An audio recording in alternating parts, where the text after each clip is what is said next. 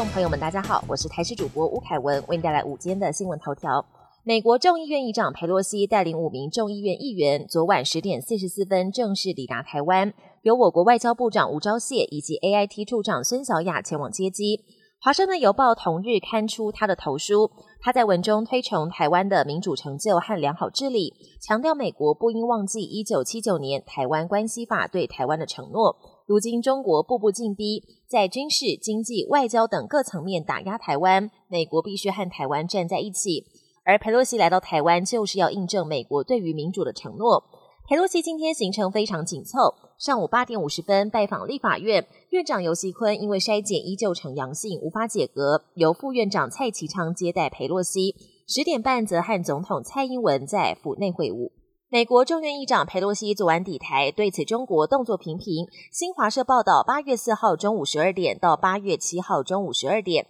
要在台湾周边六处海域进行重要军事演训行动，还会组织实弹射击。在此期间，船只和飞行器都不能进入演训的海域空域，对台湾周边海空交通构成极大威胁，形同对台湾海空域封锁三天。美国政治学者比较一九九六年台海危机时，中共解放军军演与即将进行的六个台海周边区域演训范围，发现临近高雄外海的面积明显扩大，这一次距离高雄只有二十公里。台湾本土确诊数二号回弹到二字头，指挥中心分析主要是人流、大众行为才会导致确诊数无法下降。不过，工位专家却直言，个案数降幅趋缓可能是不寻常的征兆。尤其北北基桃是观察疫情再起的指标，只要这些县市的单日个案数高于前一周同期，就代表疫情即将往上。也有医师建议，应该对社区中的阳性个案展开抽验，确认是否感染 BA. 点五，进一步防堵疫情扩大。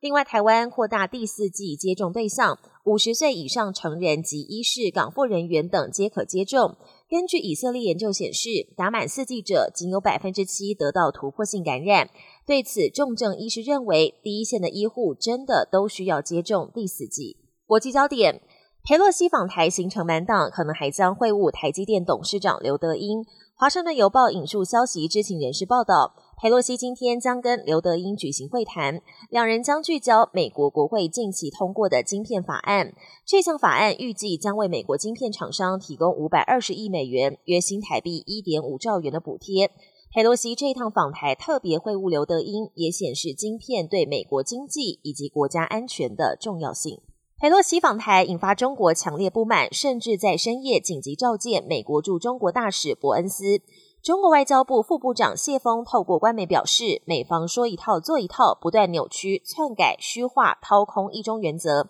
企图跨越红线搞突破，不择手段打台湾牌。美国政府本来应该约束佩洛西恣意妄为，但却放任纵容，加剧台海紧张局势，严重损害中美关系。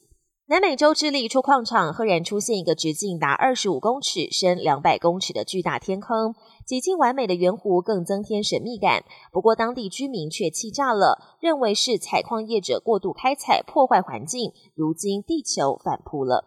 本节新闻由台视新闻制作，感谢您的收听。更多内容请锁定台视各节新闻与台视新闻 YouTube 频道。